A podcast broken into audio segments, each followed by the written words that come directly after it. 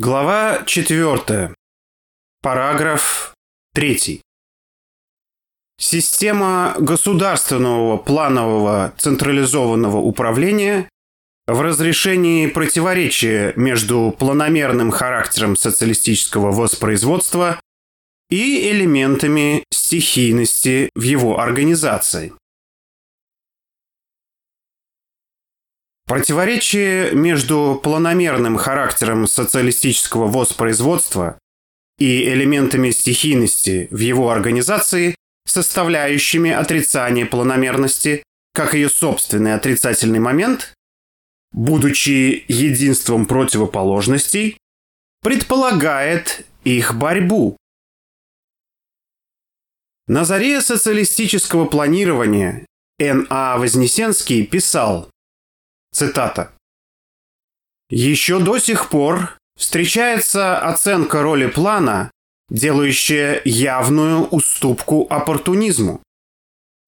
Например, один из наших экономистов в своей статье пишет, что характерной чертой советского плана являются моменты сочетания его со стихийными элементами. Здесь выпадает борьба которая заменяется сочетанием. Он прямо заявляет, что взаимоотношения плана и стихии не укладываются в рамки одной только борьбы. Вот это и значит забыть классовую природу стихии. Конец цитаты. Сноска 334. Смотри Вознесенский, Н.А. Избранные произведения. Москва. 1979 год, страница 51. Известно, что Владимир Ильич Ленин видел в планировании одну из форм классовой борьбы, что и сегодня, цитата, «рост производительности труда и планомерность хозяйственного развития не происходят сами по себе. Руководителям предприятий и трудовым коллективам – приходится за достижение их вести напряженную борьбу. Конец цитаты. Сноски 335-336. Смотри Иванченко, В.М. Методология народно-хозяйственного планирования. Москва, 1975 год, страница 8. Также смотри Мишин В.И. Использование объективных законов социализма как управление движением противоречий общества. Научный коммунизм, 1984 год, номер 2, страница 36. Борьба противоположностей в рассматриваемом противоречии выступает двояко, как борьба планомерности с элементами стихийности и как борьба элементов стихийности с планомерностью. Из борьбы за развитие планомерности, которую трудящиеся ведут под руководством рабочего класса и его партии, вытекает тенденция к усилению планового централизованного начала. Проявляется эта тенденция в увеличении горизонта планирования, более полном отражении в планах объективных экономических законов, требований общественных экономических интересов. С этой тенденцией связаны повышение роли натурально-вещественных заданий плана и заключаемых на их основе хозяйственных договоров, усиление планомерности в ценообразовании, повышение хозяйственной дисциплины, развитие инициативы трудящихся, направленные на планомерное осуществление общественных интересов. Обратившись к другой стороне противоречия, мы должны констатировать, что борьба элементов стихийности с планомерностью порождает тенденцию к расширению этих элементов и ослаблению планового централизованного начала. Ее проявлениями были временный отказ от отраслевого управления и переход к управлению через совнархозы. Исключение после реформы 1965 года из числа централизованно планируемых показателя по производительности труда. заданий по новой технике и заданий по поставкам, себестоимости, ослабление планомерности в материально-техническом снабжении и ценообразовании. Сноска 337. Характерно, что с введением с 1 января 1983 года показателей себестоимости в число основных фондообразующих показателей в 1983 году затраты на 1 рубль товарной продукции по сравнению с предыдущим годом снизились, тогда как начиная с 1976 года они постоянно возрастали. Смотри «Неминущий и» Источники снижения себестоимости продукции. Плановое хозяйство, 1984 год, номер 3, страница 48. В последнее время таким проявлением было невыполнение принятых решений о переходе к долгосрочному планированию, о запрещении корректировок планов задним числом под фактический уровень выполнения, о соблюдении сроков составления планов и доведения их до исполнителей. До сих пор не прекращаются попытки сделать ведущими не натурально-вещественные показатели и задания по поставкам, а стоимостные показатели, исключить совсем объемные показатели, а план превратить в сумму, совокупность хозяйственных договоров повысить цены, несмотря на сокращение затрат труда на единицу потребительной стоимости по мере роста производительности труда.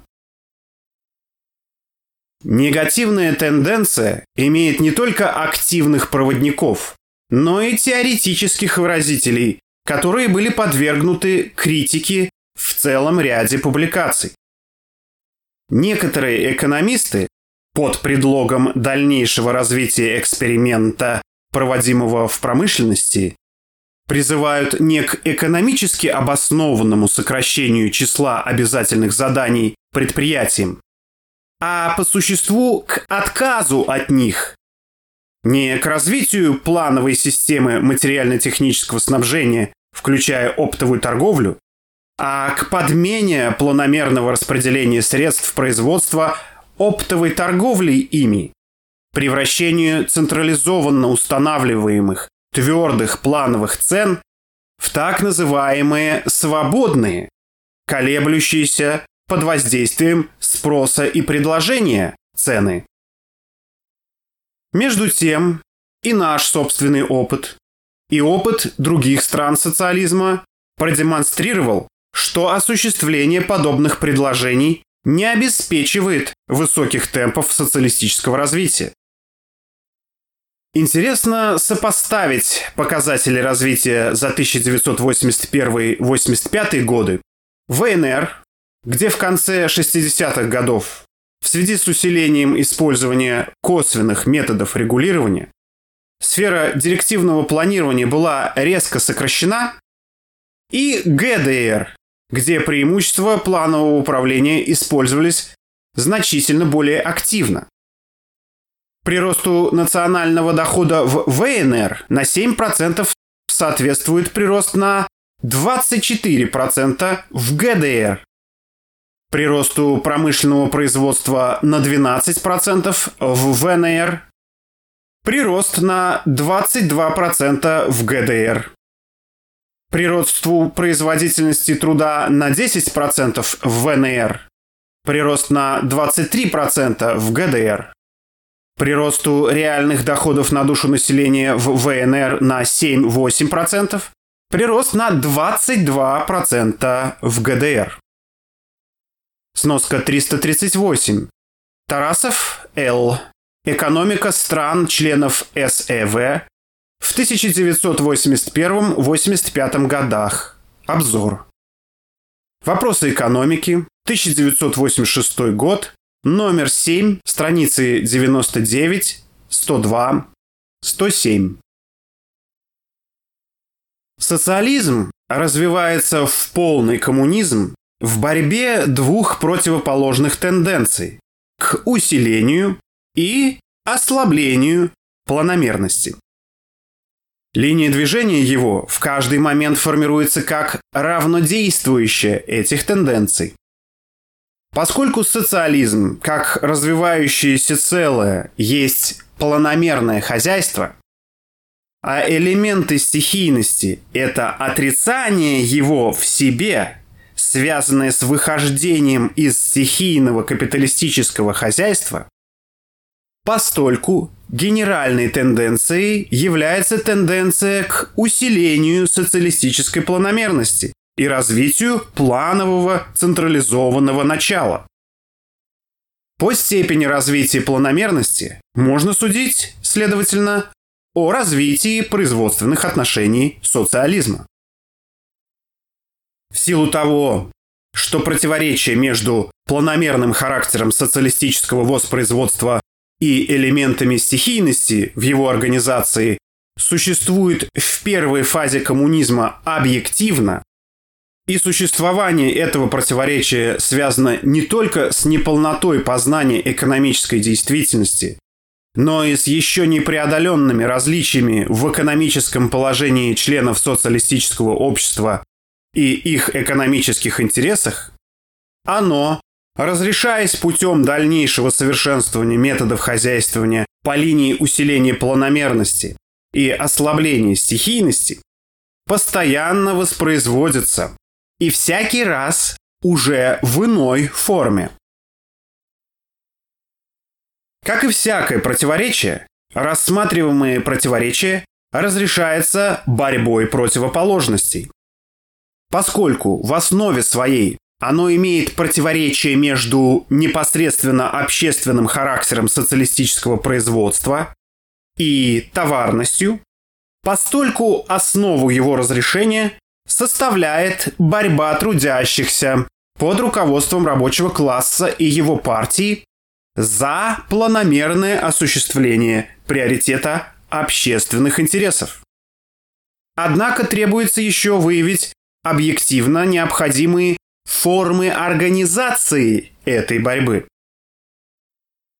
С учетом составления программы социально-экономических преобразований, необходимых для построения полного коммунизма, и долгосрочного плана социально-экономического развития страны, Центр тяжести хозяйственно-организаторской деятельности на всех уровнях должен быть перенесен с принятием многочисленных отдельных решений о хозяйственном развитии на обеспечение планомерного выполнения единой программы социально-экономических преобразований.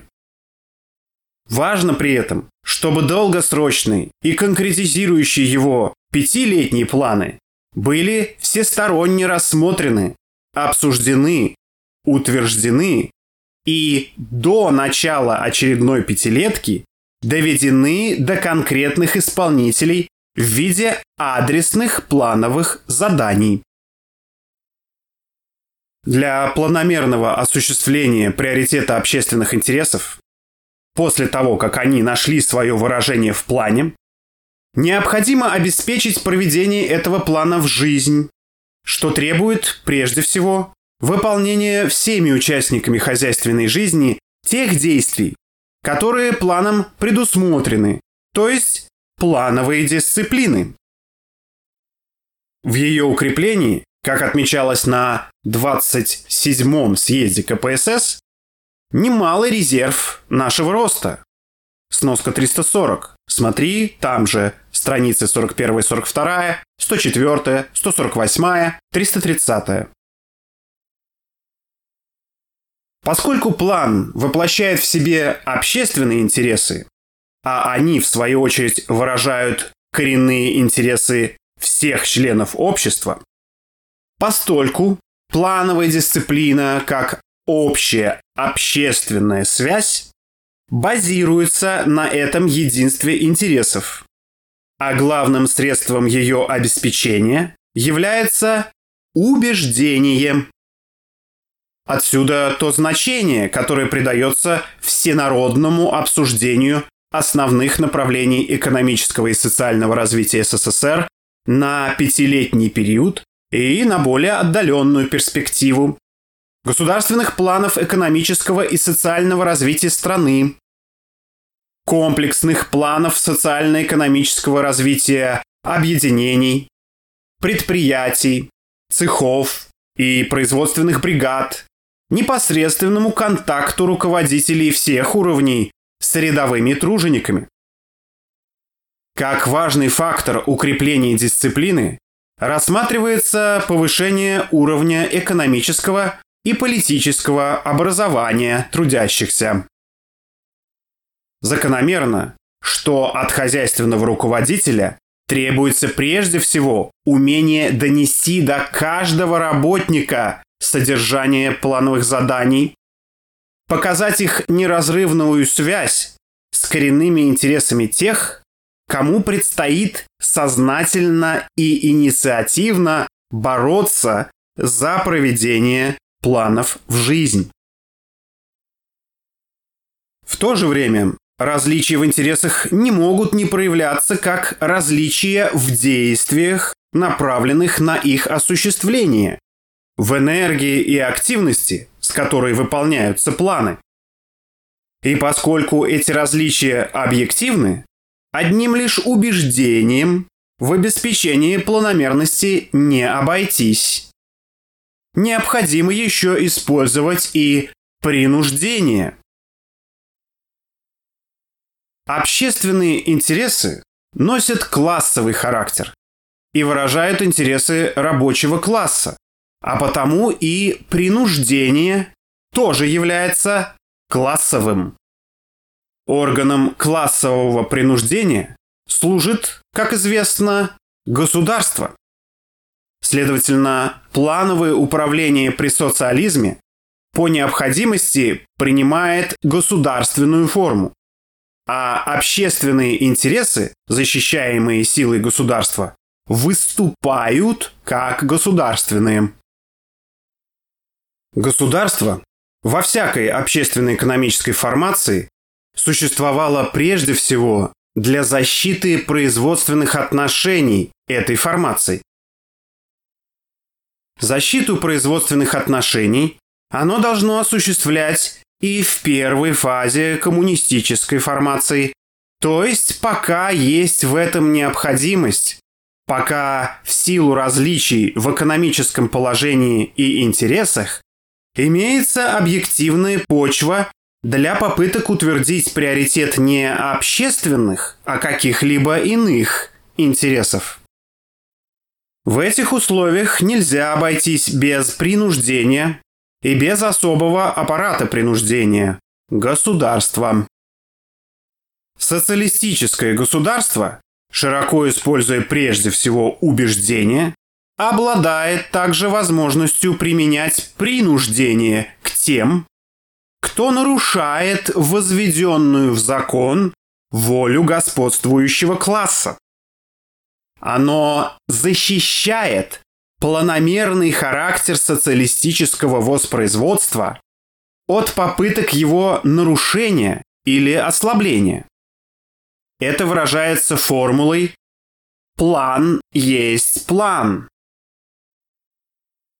Социалистическое государство, как орудие рабочего класса в его классовой борьбе, возникает раньше социалистической экономики, создает эту экономику, обеспечивая, благодаря планомерному подчинению производства общественным интересам, обобществление на деле. Причем экономический центр с самого начала получает государственную форму.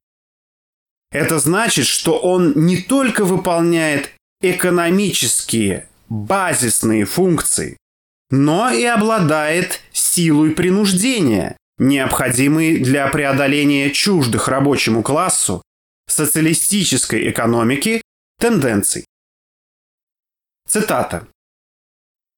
В соответствии с объективными условиями, советское государство, ставшее общенародным, не утрачивает своей классовой сущности. Конец цитаты. Сноска 341. Смотри «Политическая система развитого социализма». Правда. 1977 год. 18 ноября. При этом, как отмечалось в литературе, государство, цитата, сохраняет не вообще классовый характер, а пролетарский классовый характер. Конец цитаты, сноска 342. Смотри Шевцов, ВС, КПСС и государство в развитом социалистическом обществе. Москва, 1974 год, страница 77. В соответствии с ленинскими указаниями о том, что, цитата, Переход от капитализма к коммунизму, конечно, не может не дать громадного обилия и разнообразия политических форм, но сущность при этом неизменно одна – диктатура пролетариата. Конец цитаты. Классовую сущность социалистического государства подчеркивают и партии братских социалистических стран. Сноска 343. Ленин Владимир Ильич. Полное собрание сочинений. Том 33. Страница 35. В программе СЕПГ, принятой девятым съездом СЕПГ, например, говорится, цитата, «Политика социалистической единой партии Германии направлена на дальнейшее всестороннее укрепление социалистического государства рабочих и крестьян как формы диктатуры пролетариата, выражающей интересы всего народа Германской Демократической Республики. Конец цитаты. Сноска 344. Цитата по изданию «Научный коммунизм», 1977 год, номер один, страница 103.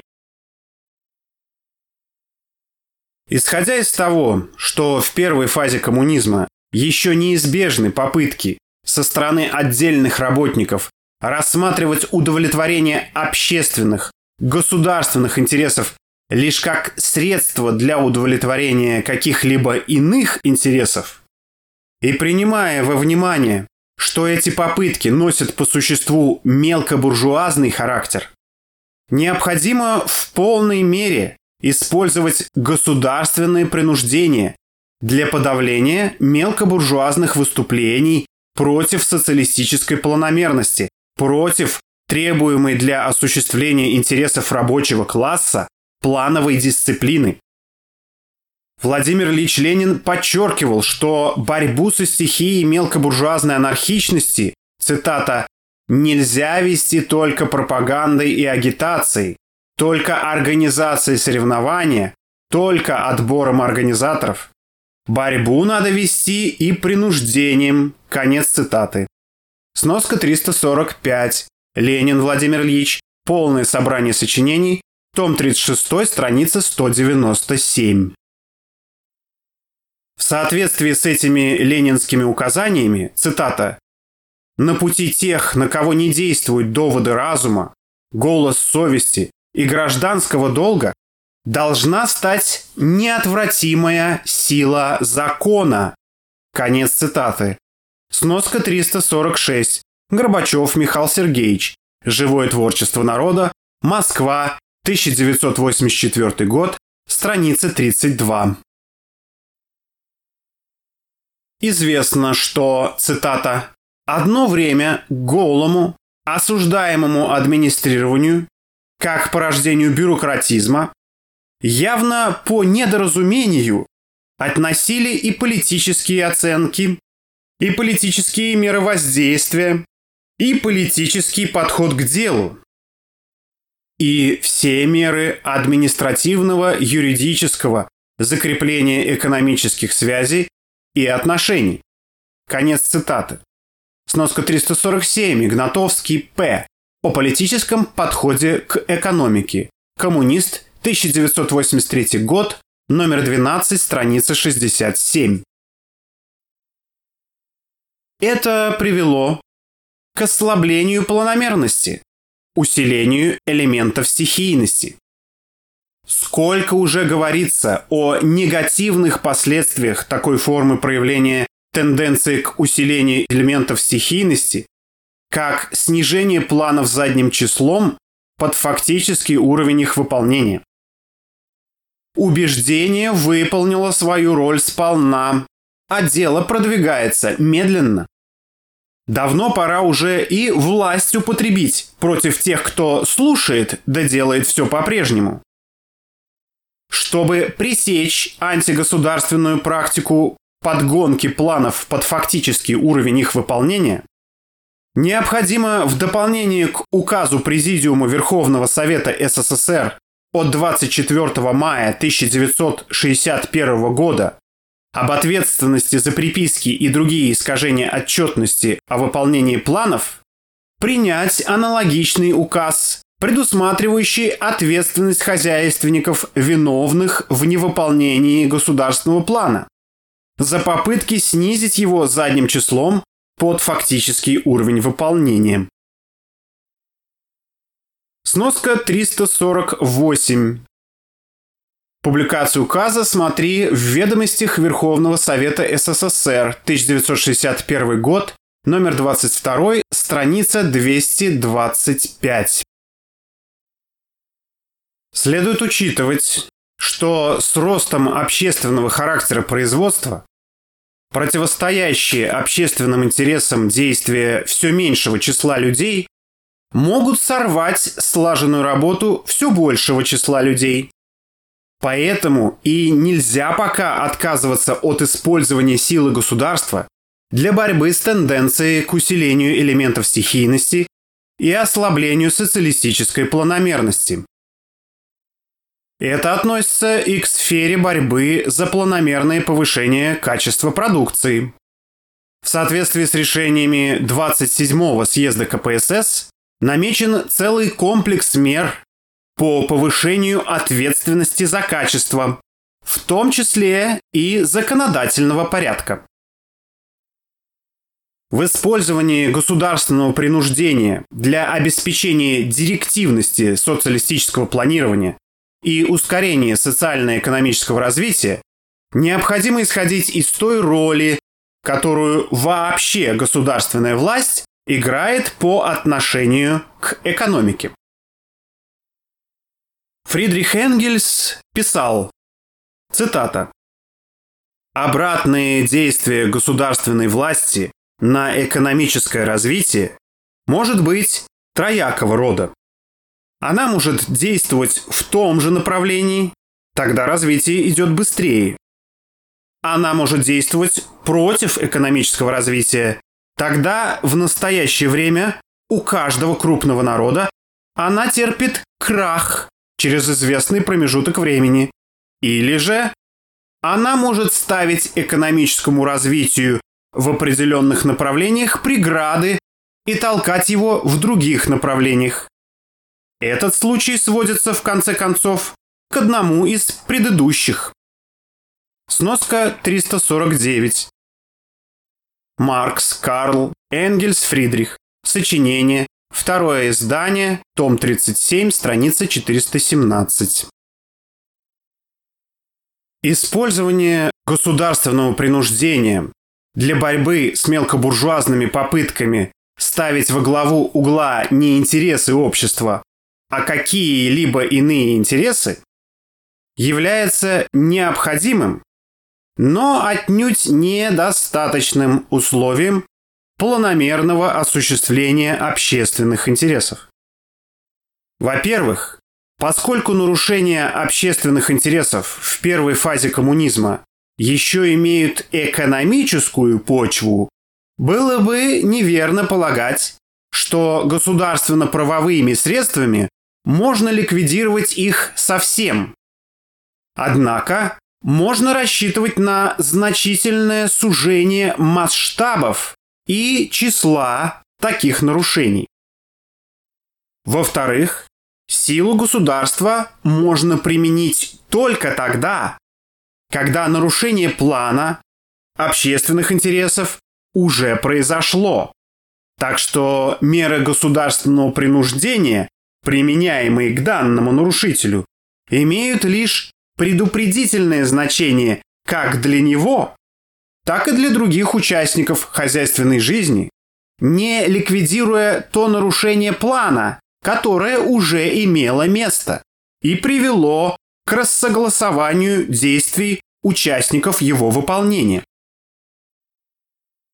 Чтобы восстанавливать нарушаемую в ходе выполнения плана согласованность действий участникам хозяйственной жизни, предусмотренную этим планом, и приводить ее во все более полное соответствие с задачей осуществления приоритета общественных интересов, необходимо формировать и доводить до исполнителей новые задания, конкретизирующие, дополняющие, развивающие и исправляющие первоначальные задания плана с учетом хода его выполнения и открывающихся новых возможностей более полного осуществления общественных экономических интересов. Благодаря такой деятельности органов планового управления план перестает быть абстрактным предвосхищением течения хозяйственной жизни и превращается в действительные средства, метод ее преобразования в соответствии с общественными интересами. Это директивный метод. Методы. Директивные методы состоят в том, чтобы формировать задания, вытекающие из общественных интересов, доводить их до исполнителей, контролировать ход выполнения этих заданий, оказывать определенное воздействие на тех, по чьей вине задания нарушаются, Директивные методы внутренне присущи плановой экономике и выступают поэтому как экономические методы. Но их экономический характер проявляет себя только в том случае, если директивные задания и административные распоряжения научно обоснованы, выражают объективную экономическую необходимость. В противном случае они теряют свой экономический характер, вырождаясь в администрирование. Директивными методами, если они соответствуют своей экономической природе, обеспечивается планомерное осуществление приоритета общественных интересов, необходимое для разрешения противоречия между планомерным характером социалистического воспроизводства и элементами стихийности по линии наступления на стихийность и усиления социалистической планомерности. Вот почему это не просто экономические методы, а главные экономические методы в экономике коммунистической формации. 27-м съездом КПСС отмечен целый комплекс мер направленных на то, чтобы, цитата, «привести формы и методы управления и хозяйствования в соответствие с современными требованиями». Конец цитаты. И прежде всего, цитата, «усилить действенность централизованного руководства в реализации основных задач стратегии партии и одновременно поднять роль и самостоятельность объединений и предприятий, их заинтересованность и ответственность за достижение наивысших конечных результатов. Конец цитаты. Сноска 350. Материалы 27-го съезда КПСС, страница 104. Одним из важнейших условий повышения действенности директивных методов централизованного руководства является самое широкое участие трудовых коллективов в формировании планов и директивных заданий. Никакой, даже самый полный и наиболее чутко реагирующий на ход выполнения плана и осуществления на этой основе общественных интересов системой заданий нельзя всецело предопределить течение хозяйственных процессов и всецело, во всей полноте и конкретности подчинить их движение общественным интересам. Цитата. Детализация номенклатурного плана от десятков тысяч министерских агрегатов до десятков миллионов конкретных договоров с поставщиками и потребителями образуют широкую сферу самостоятельности предприятий. Конец цитаты. Сноска 351. Бунич, П.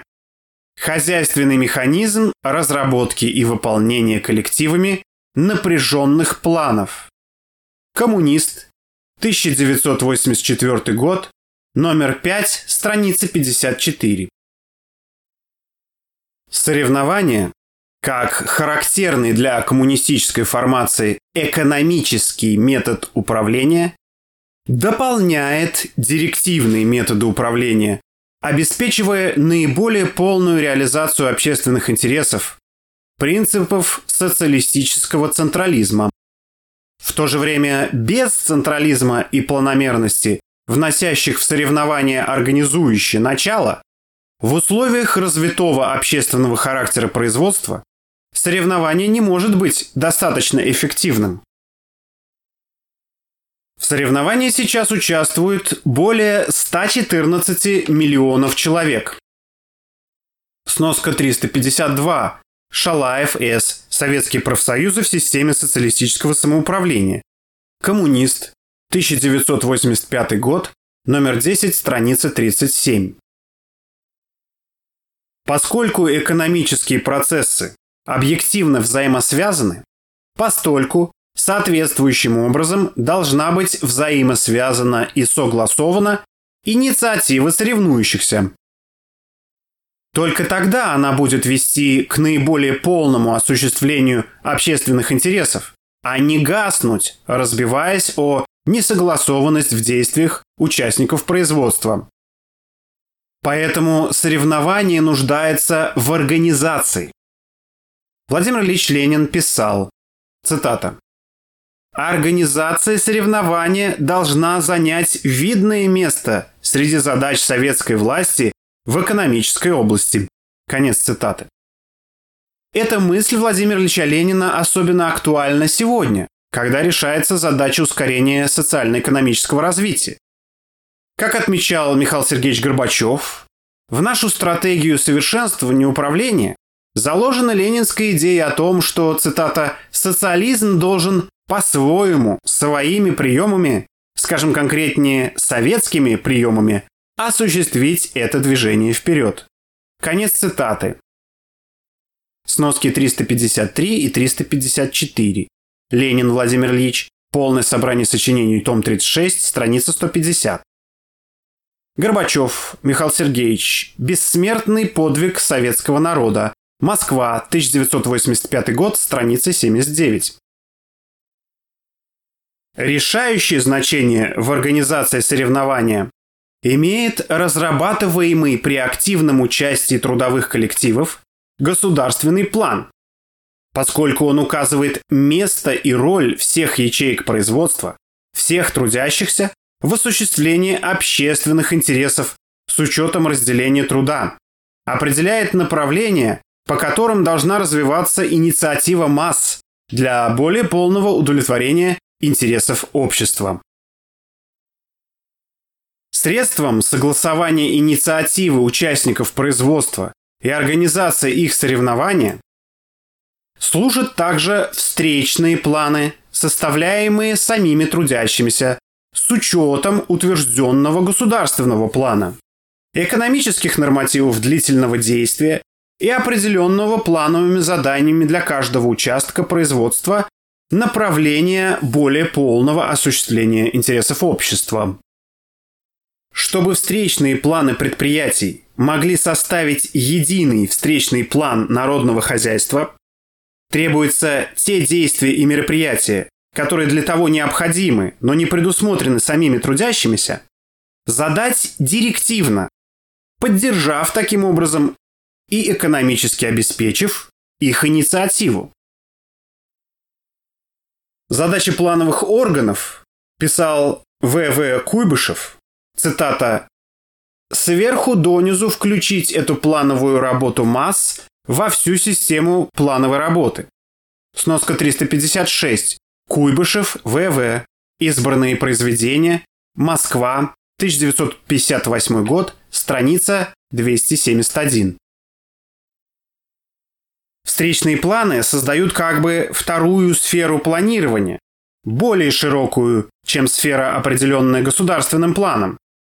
В этой сфере только некоторые действия участников производства задаются директивно, а основная масса их обеспечивается сознательностью масс, их инициативой и ответственностью. Наличие встречных планов – одна из гарантий выполнения государственных планов. Третью сферу согласования действий трудящихся образуют их социалистические обязательства, которые позволяют центральным органам, руководителям подразделений и предприятий заранее учесть возможное увеличение или улучшение результатов производства на том или ином участке, обеспечив его материально-технически и эффективно использовать. Таким образом, только на основе директивных методов и социалистического централизма, предполагающего самое широкое участие трудовых коллективов в разработке планов и централизованно утверждаемых заданий, определяющего наиболее полное и последовательное осуществление интересов трудящихся, социалистическое соревнование, социалистическая самостоятельность могут получить свое развитие. И наоборот, осуществление предложений, направленных на ослабление директивного планирования, не могло бы дать развиться и социалистической самостоятельности.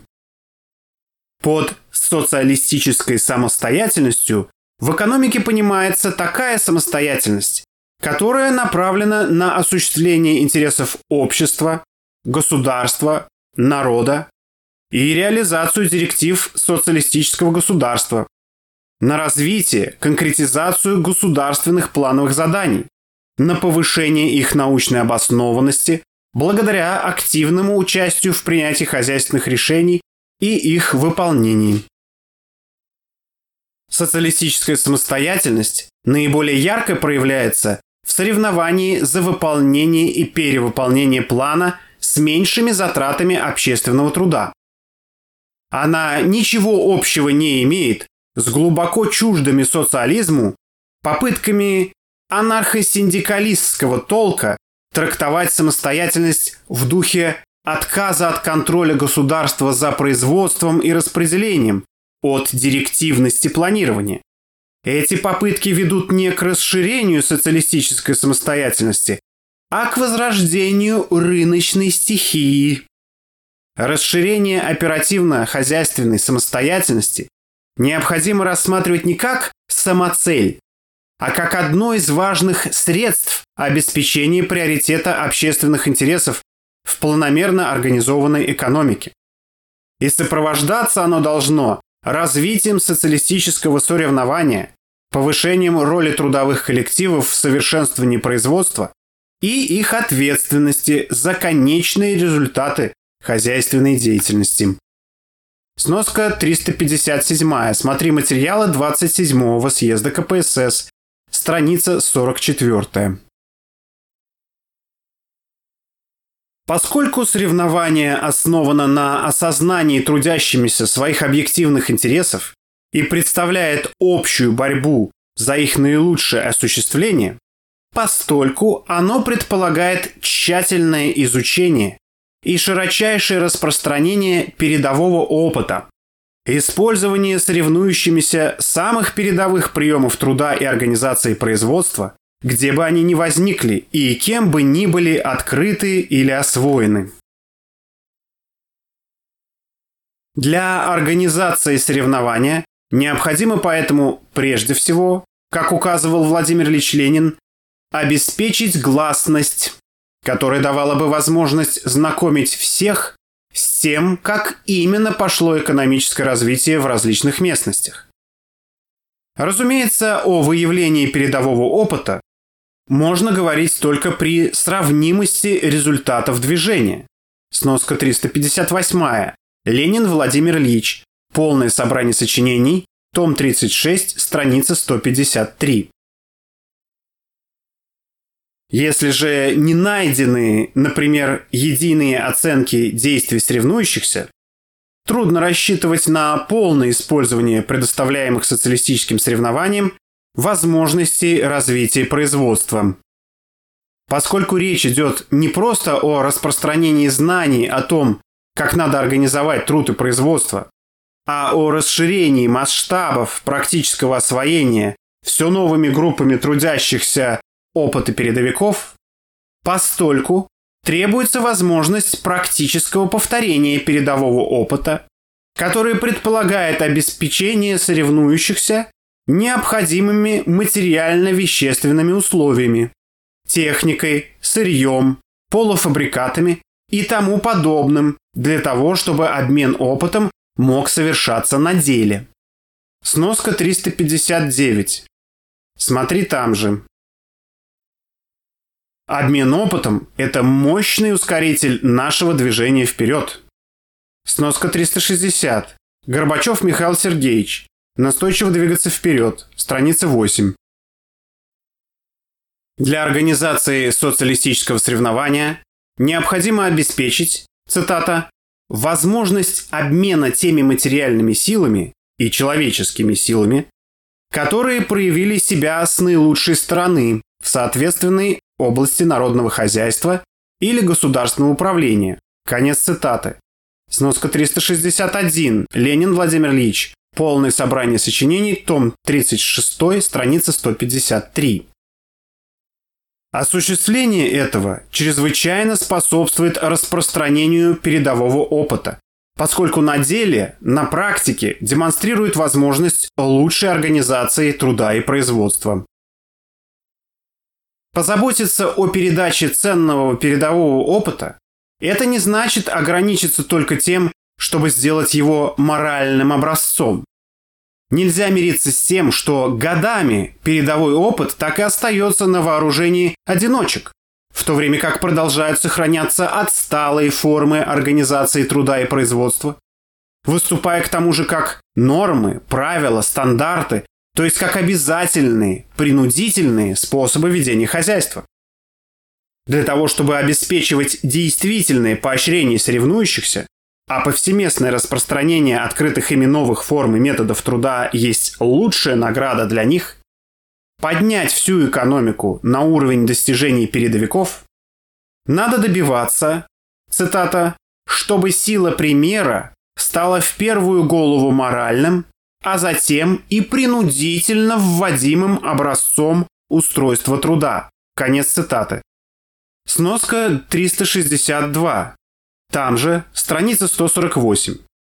Осуществление этого принципа позволит сократить ту дифференциацию в затратах, которая по одной и той же продукции достигает нередко 10 и более раз.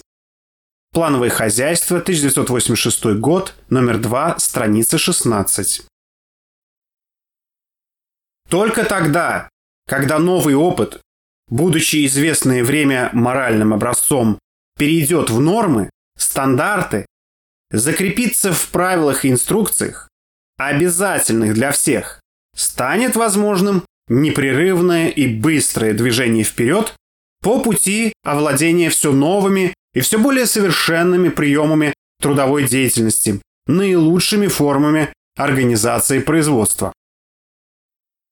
Сегодня Соревнование должно стать соревнованием за интенсификацию социалистического производства, повышение темпов роста производительности труда, качество продукции, снижение ее трудоемкости и материалоемкости, за выполнение заданий меньшим числом работников, улучшение условий труда, снижение профзаболеваемости, за расширение автоматизированного и сокращение ручного труда, то есть за те цели, с осуществлением которых связано ускорение социально-экономического развития.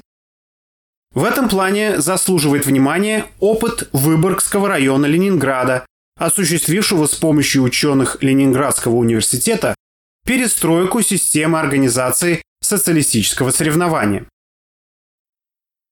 Новым положением о социалистическом соревновании за интенсификацию производства в Выборгском районе Ленинграда предусмотрена, прежде всего, изменение системы показателей, выдвижение на первый план таких, которые позволяют контролировать ход реализации районной программы интенсификации производства и научных исследований как составной части Ленинградской территориально-отраслевой программы «Интенсификация 90».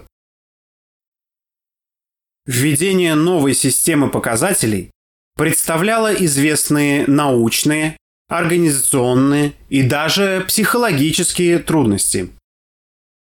Скажем, развитие автоматизации традиционно определяется числом мероприятий по созданию гибких производств, внедрению робототехники, станков с ЧПУ и тому подобным.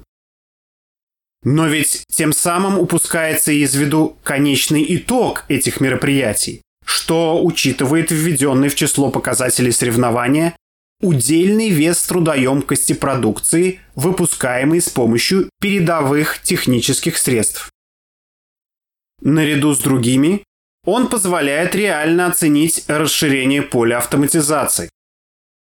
Пришлось преодолевать инерцию ряда представителей научно-исследовательских организаций, привыкших отчитываться публикациями, а не реальным вкладом в дело снижения трудоемкости продукции, повышение темпов роста производительности труда и конкурентоспособности продукции. Здесь необходимую твердость и настойчивость проявило руководство Выборгского райкома КПСС, первый секретарь делегат 27-го съезда КПСС В.И. Фролов. Новое положение о соревновании предусматривает, что в каждой группе соревнующихся предприятий и организаций распределяются не только три первых места, а все, от первого до последнего. Тем самым обеспечивается состязательность соревнующихся, возможность подтягивания отстающих до уровня передовых, учет динамики развития, поддержка тех, кто сумел за отчетный квартал продвинуться на большее число позиций.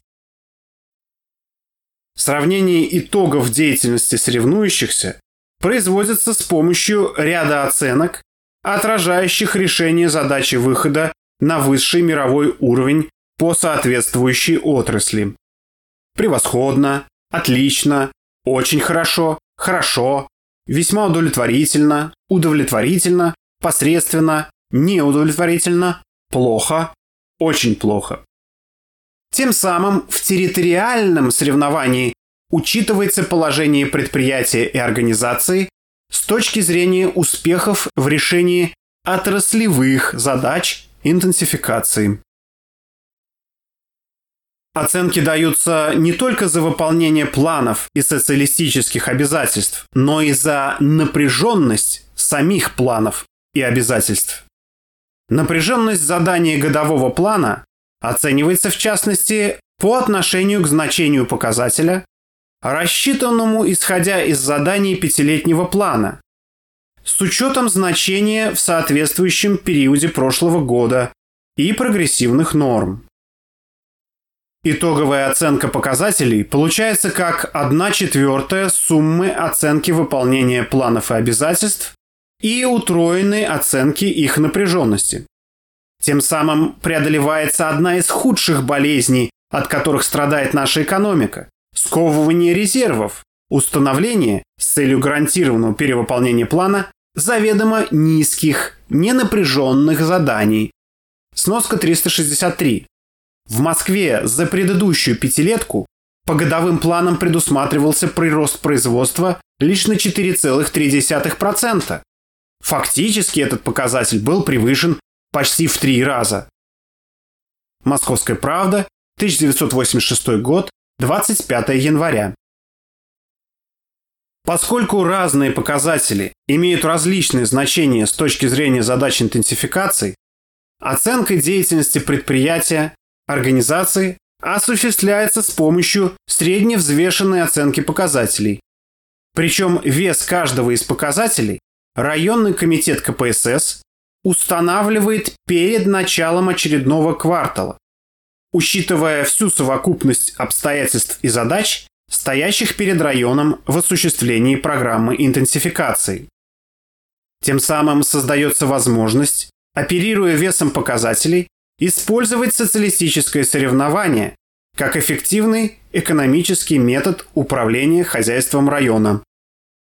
С известными модификациями этот опыт применим и в организации соревнований на других уровнях, представляя собой пример использования такого метода хозяйствования, в котором выражаются коренные преимущества социализма. Владимир Ильич Ленин никогда не сводил суть социалистического соревнования только к борьбе за повышение производительности труда, достижению больших производственных успехов. Он рассматривал соревнования как могучее средство, позволяющее черпать организаторские таланты из самой гущи народной массы, подготавливать их к выполнению все более и более сложной работы государственного управления. Владимир Ильич Ленин подчеркивал, цитата, «Надо организовать соревнования практиков-организаторов из рабочих и крестьян друг с другом». Конец цитаты. Сноска 364. Ленин Владимир Ильич. Полное собрание сочинений. Том 35. Страница 203. В ходе решения вопросов учета и контроля за осуществлением насущных нужд трудящихся, от повышения производительности труда до улучшения жилищных, медицинских, социально-культурных и других условий жизни трудящихся и их семей, должны практически выдвигаться наверх, включаться в дело общегосударственного управления организаторские таланты. Как директивные методы, так и социалистическое соревнование базируются на общей зависимости уровня жизни трудящихся от роста производства, то есть на общественной материальной заинтересованности. Ее ведущую роль при социализме определяет основной экономический закон, означающий подчинение производства обеспечению полного благосостояния и свободного всестороннего развития всех членов общества. Поступательное развитие производства в силу действия основного экономического закона социализма обеспечивает улучшение положения всех членов общества, более полное удовлетворение их материальных интересов. Однако, до тех пор, пока не достигнуто изобилие материальных благ, в процессе распределения производственного продукта невозможно увеличивать долю потребления одних людей, не уменьшая степень удовлетворения потребностей других. Необходимо поэтому установление нормы потребления. Для наивысшего развития общественного производства важно обеспечить лучшие условия потребления тем, кто затрачивает больше труда, и, следовательно, связать также меру потребления с мерой труда. В рамках общей зависимости уровня жизни трудящихся от роста производства в обществе в целом устанавливается зависимость распределения части общественного продукта от труда каждого работника.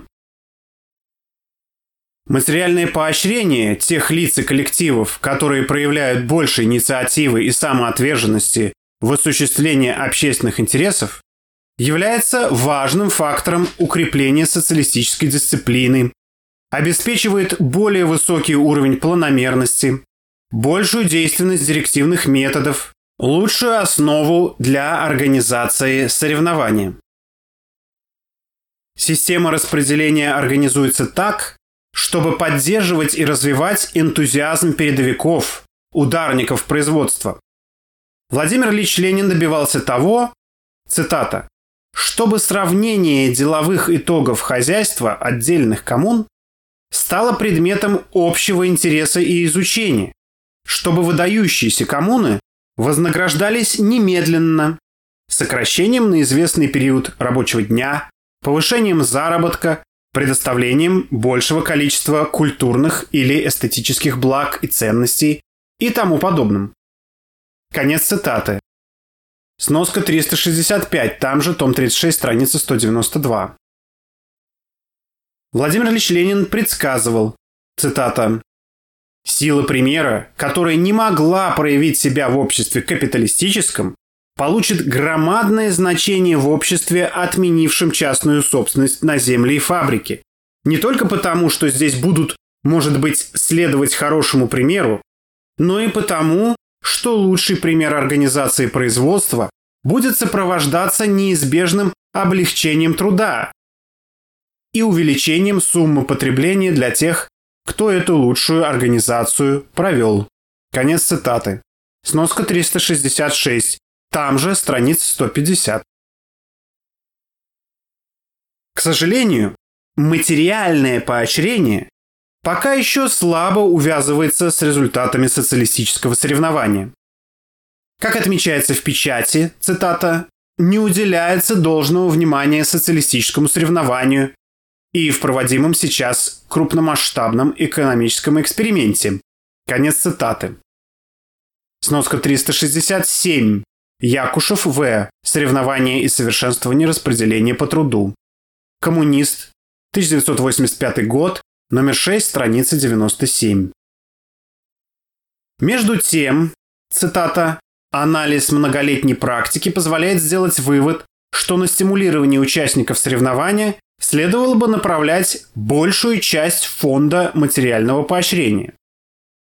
Конец цитаты. Сноска 368.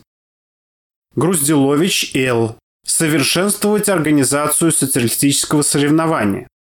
Там же 1986 год, номер 7, страница 41. Если основную часть премиальных выплат работники и трудовые коллективы будут получать в зависимости от того места, которое они займут в социалистическом соревновании, а места в соревновании распределяться в зависимости от решения задачи выхода на высший мировой уровень показателей хозяйственной деятельности, то участники соревнования будут непосредственно материально заинтересованы в формировании напряженных планов, а не в снижении их напряженности. Они будут активнее стремиться раскрывать и полнее использовать имеющиеся резервы. Будучи одной из форм реализации экономических интересов трудящихся, распределение части материальных благ по труду в плановом хозяйстве является одним из методов управления развитием производства.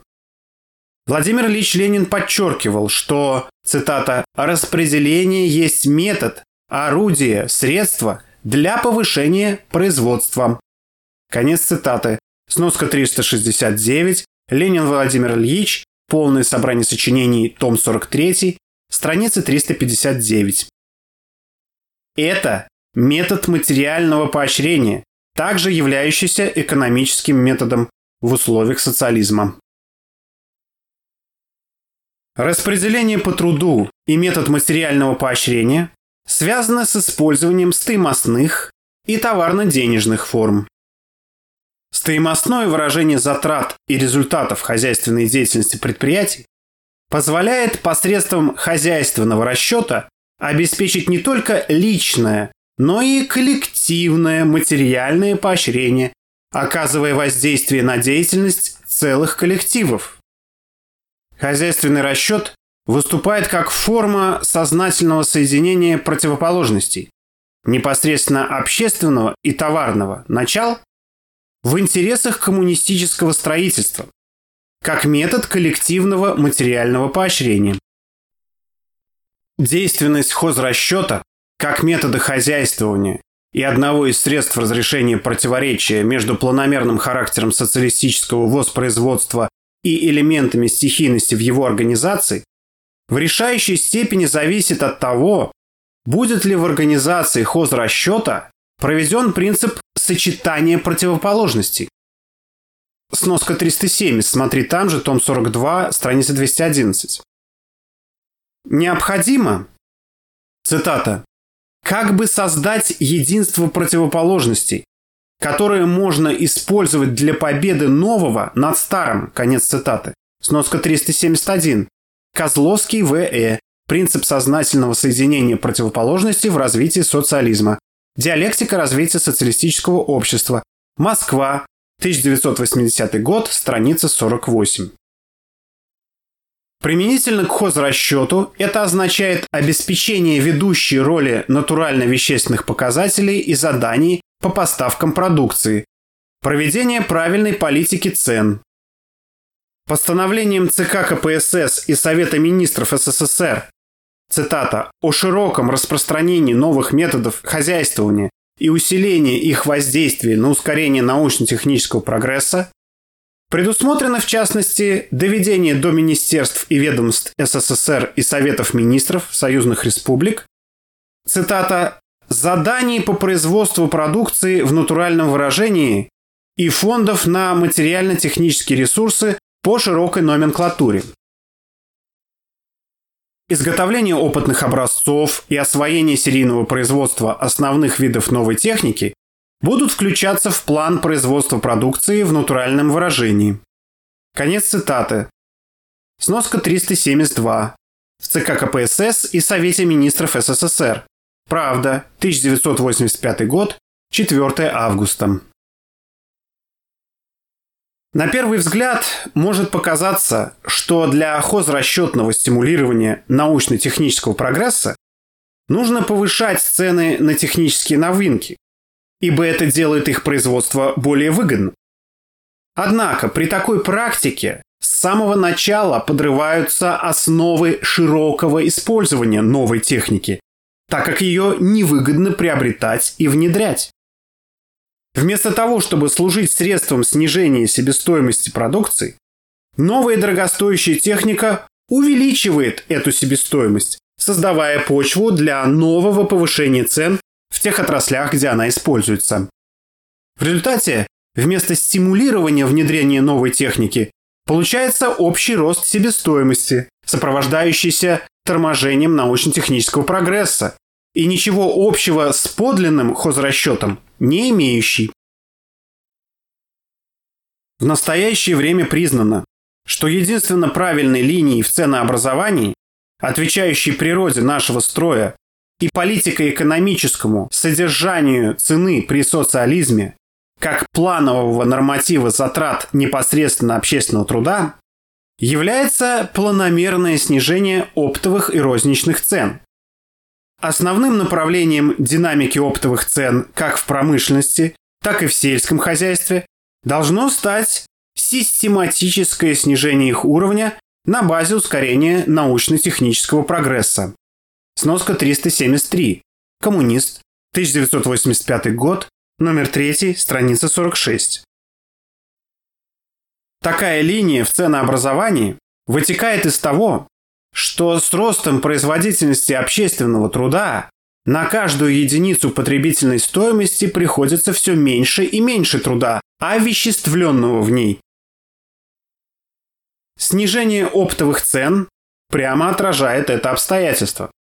А снижение розничных цен соответствует уменьшению под воздействием растущей производительности труда доли необходимого труда в расчете на единицу производимой продукции.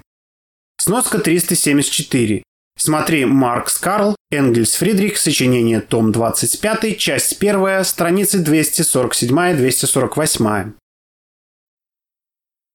В условиях планового социалистического хозяйства снижение цен как планового норматива затрат непосредственно общественного труда должно быть увязано с запланированным увеличением его производительности и для всех предприятий выступать стимулом рычагом уменьшения издержек производства, формой экономического принуждения к уменьшению затрат. Сноска 375. Смотри «Деловой клуб правды». Правда, 1986 год, 22 сентября. Цены планомерно понижаются под планируемый рост производительности труда. И в случае невыполнения предприятиями плановых заданий по росту производительности труда ухудшаются показатели их деятельности, имеющие стоимостную форму. Объем реализованной продукции, прибыль, рентабельность. Возрастать в условиях планомерно понижаемых цен эти показатели могут лишь у тех предприятий, коллективы которых осуществляют внедрение технических новшеств быстрее, чем оно происходит в экономике в среднем. Тем самым планы технического прогресса смыкаются с общими планами производства, составляя с ними неразрывное целое. Причем при снижающихся ценах с выполнением планов научно-технического прогресса оказываются теснейшим образом связанными общие итоги деятельности предприятия, контролируемые всей системой государственного планового централизованного управления. Порожденная практикой повышения цен необходимость какого-то дополнительного управления научно-техническим прогрессом, отличного от управления производством, в рамках которого только и возможен действительный технический прогресс, отпадает, что позволяет эффективно использовать присущие социализму формы и методы осуществления научно-технического прогресса. Сноска 376. Материалы 27-го съезда КПСС, страница 274. Розничные цены в условиях социализма также не должны выступать лишь пассивным результатом изменений в производстве, а активно влиять на формирование системы потребностей трудящихся, способствуя их развитию в систему разумных потребностей, соответствующих задаче обеспечения полного благосостояния и свободного всестороннего развития всех членов общества. При всей ясности понимания того, что необходимо проводить линию на планомерное снижение оптовых и розничных цен, не менее ясным должно стать и понимание того, что сложившаяся практика финансового планирования не просто тормозит ее осуществление, но и ставит на этом пути непреодолимые преграды. В самом деле, поскольку при составлении народно-хозяйственных планов все стоимостные показатели развития экономики рассчитываются в предположении неизменности цен, то, будучи директивными, они не позволяют снижать цены под угрозой невыполнения установленных планом заданий. И даже если при этом в натуральном выражении продукта было бы произведено больше, чем запланировано, и потребности трудящихся были бы удовлетворены полнее, то при сниженных ценах в связи с тем, что стоимостные показатели не достигают намеченных планом рубежей, хозяйственников ждут всевозможные наказания, начиная от лишения их заслуженных премий и кончая административными и даже партийными взысканиями. Цитата. «Мы боремся за эффективность, но посмотрите, в какой поистине глупой ситуации оказываются хозяйственные руководители. Изготовили дешевые изделия, получили нагоняя за то, что не доделали продукции в рублях. Конец цитаты. Сноска 377. Горбачев Михаил Сергеевич. О пятилетнем плане экономического и социального развития СССР на 1986-1990 годы и задачах партийных организаций по его реализации. Коммунист, 1986 год, номер 10, страница 25. На июньском 1986 года пленуме ЦК КПСС подчеркивалось, что, цитата, «рассматривая вопросы управления, нельзя не сказать об ответственности Госплана СССР за решение выдвигаемых жизнью народных хозяйственных проблем». Конец цитаты. Сноска 378. Там же. В тех условиях, когда снижение цен под планируемый рост производительности все еще не стало правилом и средством планомерного ускорения научно-технического прогресса, Госплан, намечая рост стоимостных объемов выпуска продукции, волей-неволей оказывается в положении органа, противостоящего необходимому для ускоренного развития экономики снижению цен под планируемый рост производительности труда. В таком же положении оказывается и Министерство финансов, добиваясь реализации финансового плана и применяя для обеспечения выполнения государственного бюджета все имеющиеся в его распоряжении средства воздействия на хозяйственников. Это является прямым следствием неизменности текущих цен, заложенной в расчетах плановых заданий. В результате, цитата, «За последние годы роль финансов в хозяйственной жизни, борьбе за повышение эффективности экономики ослабла. Более того, в ряде случаев финансово-кредитный механизм тормозит прогрессивные изменения». Конец цитаты. Сноска 379. Материалы 27-го съезда КПСС, страница 253. Чтобы развязать эти узлы, мешающие проведению генеральной линии в ценообразовании, с которой связано решение задачи выхода в короткие сроки на высший мировой уровень производительности труда, необходимо привести практику планирования стоимостных показателей и финансового планирования в соответствии с задачей широкого использования рычага планомерного снижения цен под планируемый рост производительности труда.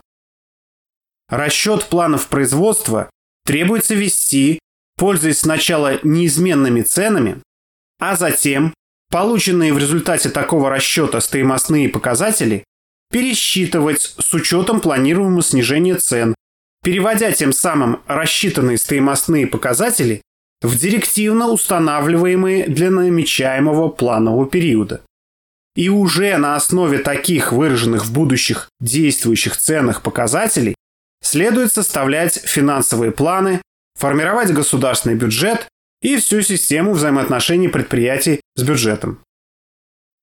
Вопрос о таком изменении в практике планирования назрел.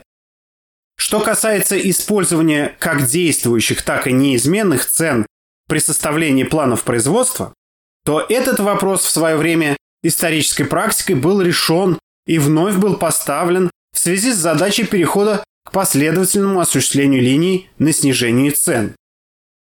Для того, чтобы нейтрализовать сопротивление хозяйственников и экономистов указанным прогрессивным изменением цен, следовало бы рассмотреть вопрос о восстановлении системы неизменных цен, по которым наряду с действующими определялись бы и сопоставлялись основные показатели социального и экономического развития. Сноска 380. Коммунист. 1985 год. Номер 3. Страница 42. Рассчитанные в неизменных ценах стоимостные показатели покажут, насколько увеличатся объемы выпуска в натуральном выражении, какими будут темпы роста производства. А будучи выраженными в действующих ценах очередного планового периода, они продемонстрируют то обстоятельство, что с ростом массы выпускаемой продукции под воздействием растущей производительности труда затраты труда на производство этой массы не возрастут, если, конечно, не произойдет увеличение численности рабочих или фонда рабочего времени, например, за счет сверхурочных работ. В то же время на единицу потребительной стоимости, на единицу произведенной продукции затраты труда как живого, так и осуществленного сократятся, хотя соотношение между ними будет изменяться в пользу овеществленного труда. При этом, чем шире для повышения народного благосостояния используется не повышение номинальной заработной платы, а снижение розничных цен, тем в большей мере уменьшается в произведенном продукте доля оплаченного труда. Быстрее снижается себестоимость производимой продукции, тем выше прибыль в расчете на каждое отдельное изделие. Если теперь представить динамику стоимостных показателей, выраженных в действующих ценах, применительно ко всей массе выпускаемой продукции, то при снижении цен под планируемый рост производительности труда роста объемов в рублях может и вообще не наблюдаться. Меньшим будет и рост государственного бюджета, Зато каждый рубль с каждым годом будет становиться все весомее, поскольку возрастающая лишь в меру увеличения совокупного фонда рабочего времени масса денежных средств будет соответствовать значительно более быстро растущей массе потребительных стоимостей. Будет решаться поставленная партией задача повышать покупательную способность рубля. Сноска 381. Смотри материалы 27-го съезда КПСС. Страница 47. Финансовые планы перестанут разбухать независимо от того, имеет ли место в действительности такой же рост производства в натуральном выражении. Зато это будут реальные и стабильные финансовые планы, выполняющие функцию стимулирования производства средств производства и предметов потребления, а не записей о валовых объемах их производства в рублях, без учета того, осуществляется ли реальное увеличение общественного богатства и повышение благосостояния трудящихся. Такая перестройка позволит не смешивать в планировании и оценке деятельности предприятий и объединений движения, выражаемых в действующих ценах стоимостных показателей и рассчитываемых с помощью неизменных цен натурально-вещественных параметров развития производства. Пора покончить с тем, что, цитата, «ради увеличения вала зачастую используются дорогостоящие материалы, нагоняется вес машин, накручиваются тонны-километры, раздувается внутрихозяйственный оборот» и так далее. Конец цитаты. Сноска 382. Горбачев, МС. О пятилетнем плане экономического и социального развития СССР на 1986-1990 годы и задачах партийных организаций по его реализации. Коммунист, 1986 год, номер 10, страница 25. Если натурально-вещественная структура выпуска продукции определена плановыми заданиями по номенклатуре и поставкам, если для исчисления производительности труда используются неизменные цены, а текущие цены планомерно снижаются под планируемый рост производительности труда, тем самым перекрываются такие пути повышения прибыли, как ассортиментный сдвиг и повышение цен. На июньском 1986 года пленуме ЦК КПСС осуждена такая практика, когда, цитата, «под предлогом модернизации повышаются цены на машины и оборудование, сметная стоимость строительства, ассортиментные сдвиги, погоня за валом нередко вызывают необоснованное увеличение цен и на потребительские товары. К сожалению, государственные и хозяйственные органы часто смотрят на это, как говорится, сквозь пальцы. Нередко сами оказываются заинтересованными в увеличении объемов производства за счет игры цен. Это чрезвычайно опасная тенденция. Искусственное завышение цен не лечит экономические болезни, а лишь развращает работников – тормозить технический прогресс. Конец цитаты. Сноска 383. Там же. Страница 24. Только тогда, когда во главу угла хозяйственной деятельности поставлены задания по выпуску продукции в натуральном выражении и поставкам, а цены планомерно снижаются в соответствии с запланированным повышением производительности труда, Задача увеличения прибыли становится эквивалентной действительно социалистической задаче роста производительности труда, снижения затрат, увеличения объемов выпуска продукции в натуральном выражении, более полного удовлетворения общественных потребностей и повышения эффективности производства.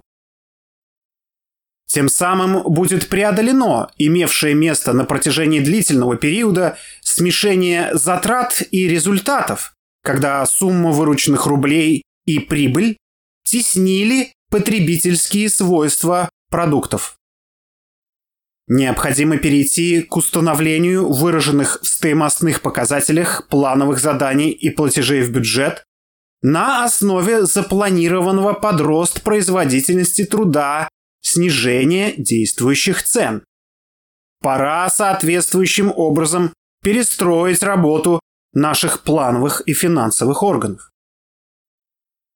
Финансовый план должен составляться в расчете не на повышение цен и даже не на неизменность их величины, а на снижение цен в соответствии с планируемым снижением затрат труда. Денежное выражение всей массы продукции в текущих ценах должно планироваться на уровне предыдущего года с учетом изменения численности работников, занятых материально-производительным трудом и их номинальной заработной платы.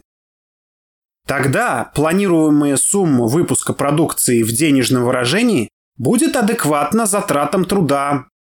Причем тем более адекватно, чем в большей мере для повышения реальной заработной платы используется в первую очередь снижение цен на те предметы потребления, производство которых возрастает.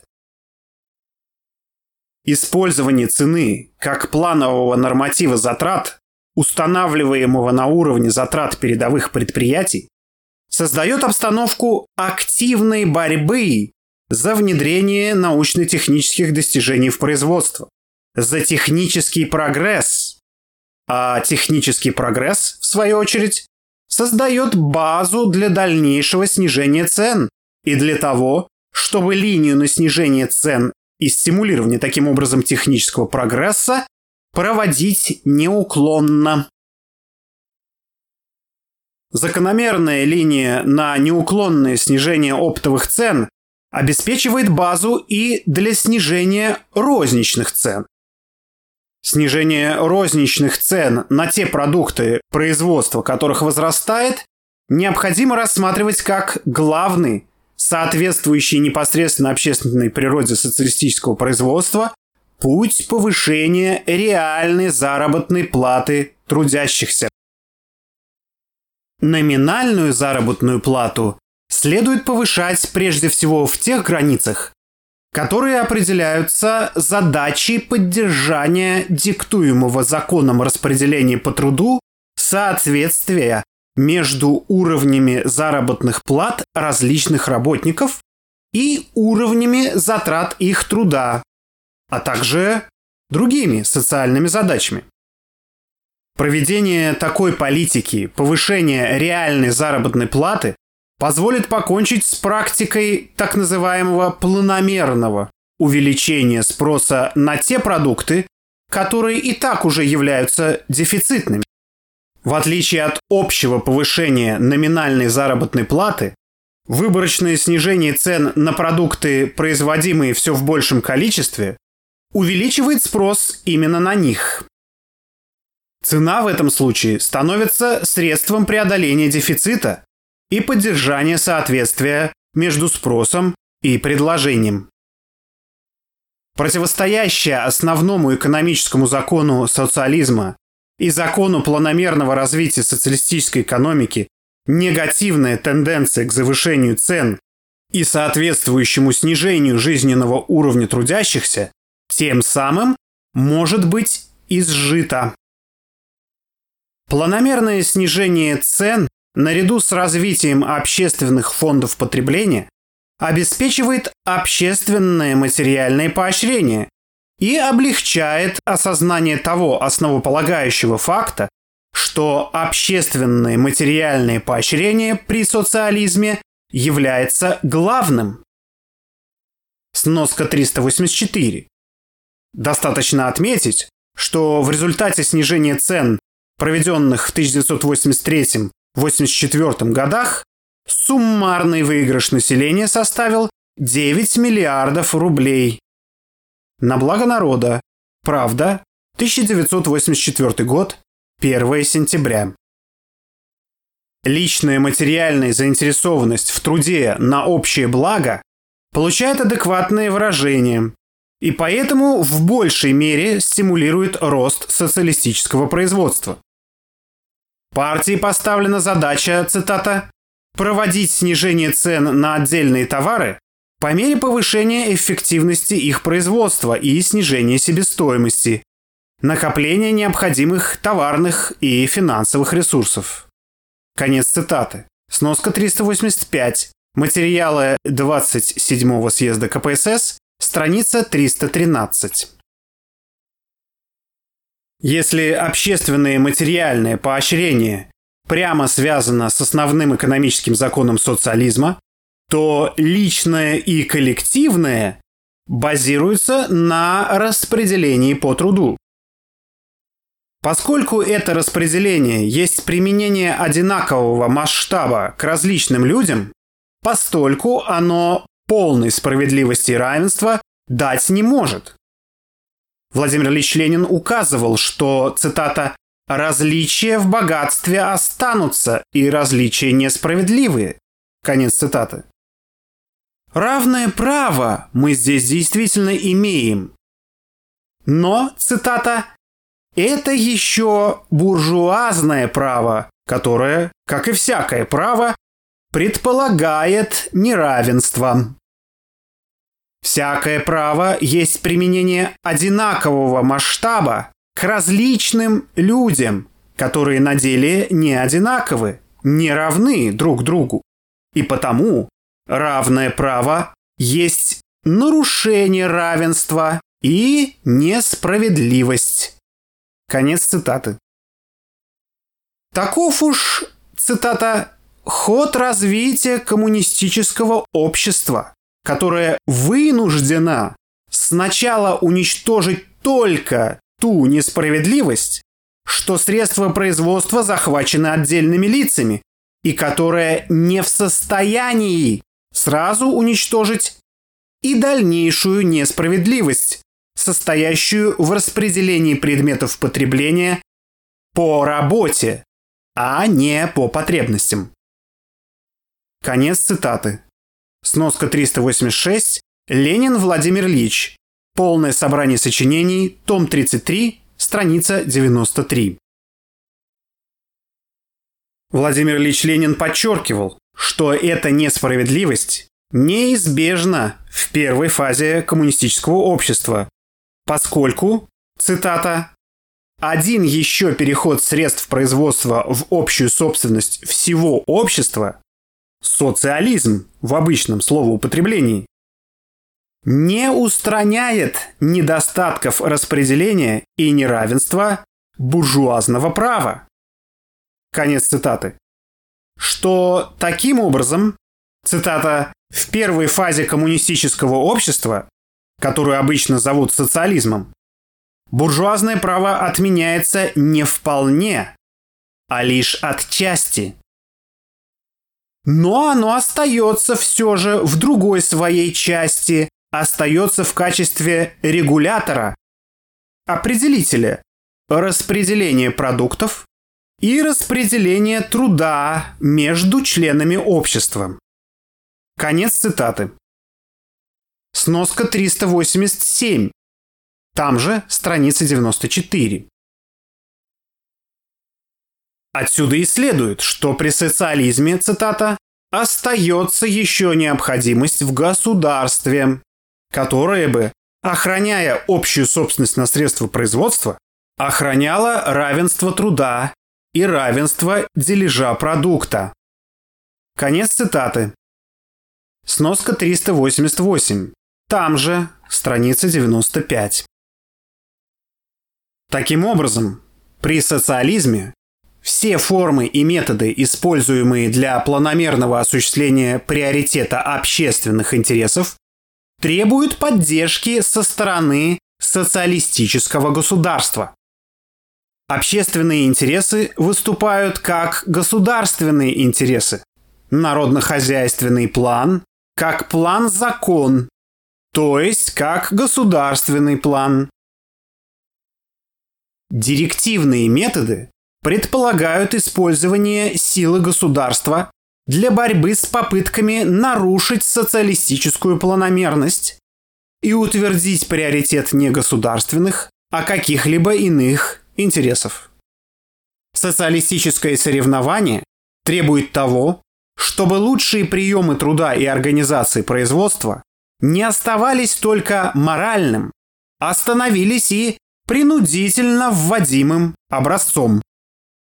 Методы материального поощрения невозможны без охраны силы государства, равенства труда и равенства в распределении продукта.